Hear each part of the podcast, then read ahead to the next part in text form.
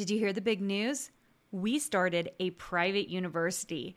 We are rolling out a new design certificate program and a master's degree program along with our Design Suite Mastermind.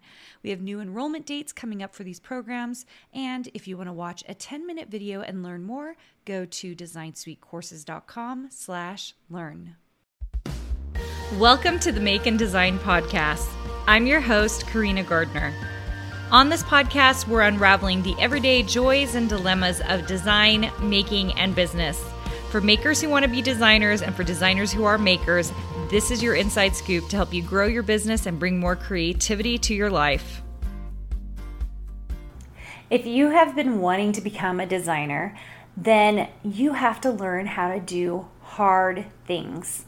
And uh, I think a lot of people get into this because they think it's going to be easy, right? We can draw these wonderful, beautiful things. We're artists and creatives at heart, we're crafters at heart. So it feels like a natural transition to then design the stuff, which it is. I mean, that's why I teach this because it is a more natural position than, you know, transition than any other thing that I have seen. So I love teaching people that are creatives, artists, um, crafters, sewers to then make that transition in design. It's really, it's just a really lovely thing. I love teaching it. But here's the thing it's still hard. it's still a transition. It's still change. And if change is difficult for you, then um, becoming a designer will become difficult. Now, why is it difficult? It's difficult because we've never done it before, because it's brand new. And for some reason, when when I start teaching designers, everyone expects it maybe to be a little bit hard. Like they're like it's maybe a little hard, but they feel like they should be at a certain level already, or they should be able to design a certain amount when they come into the program. Especially when they're seeing all these other designers doing all these amazing things. But here is the deal. You need to go into being a brand new designer as just that. It, you are new, you are brand new, and you should be at the level where you are brand new right? At that brand new level. So let's let's think about it for a, for a second okay? Um, so i have three kids and my oldest i remember when she learned how to walk. She was actually quite young when she learned how to walk. She went from sitting she crawled for about two seconds and then she learned how to walk. Should I have expected her to walk perfectly the first time she walked?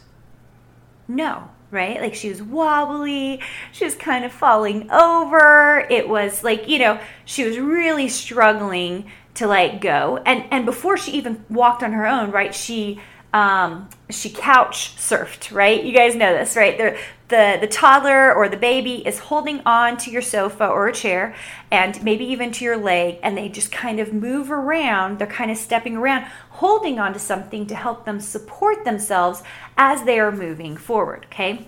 And then once she learned how to walk, you know, the first few steps, it was just a couple of steps. And then a little bit after that, it was like four or five steps. And then after that, it was quite a few. And even for up to, you know, six months to a year, it was still a wobbly walk. Like she's always still looking for her balance. You guys, this is design, and it's honestly anything that you are new at. Why do we expect to fully be able to, as we start in design, to walk perfectly in full balance? It takes time. And I tell my designers there's a reason we send kids to graphic design school, right? Because we want them to learn how to walk or design, in this case, well. And it takes four years to do that.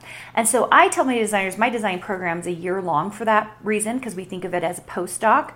Um, but we tell them eh, it's going to take time.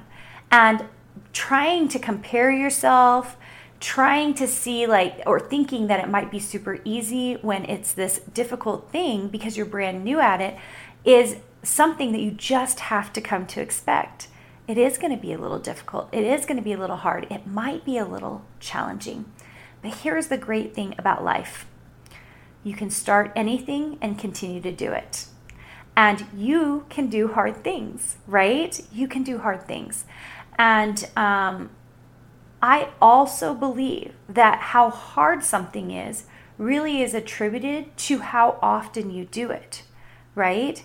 The person who gardens all the time, they're going to feel like gardening's a breeze because they've been doing it for years and they know exactly what to do. The person, many of you, who sews all the time, you quilt all the time, and you just do it with ease and you don't thinking think anything of it. But just think back to the first time you ever had to cut out a quilt. I oh my gosh, you guys, I remember it so well. I like the preciseness, I didn't understand that. The execution of it, I didn't understand. And how many times did I totally screw up and cut the wrong block size? I mean, I still do once in a while because I'm in a hurry.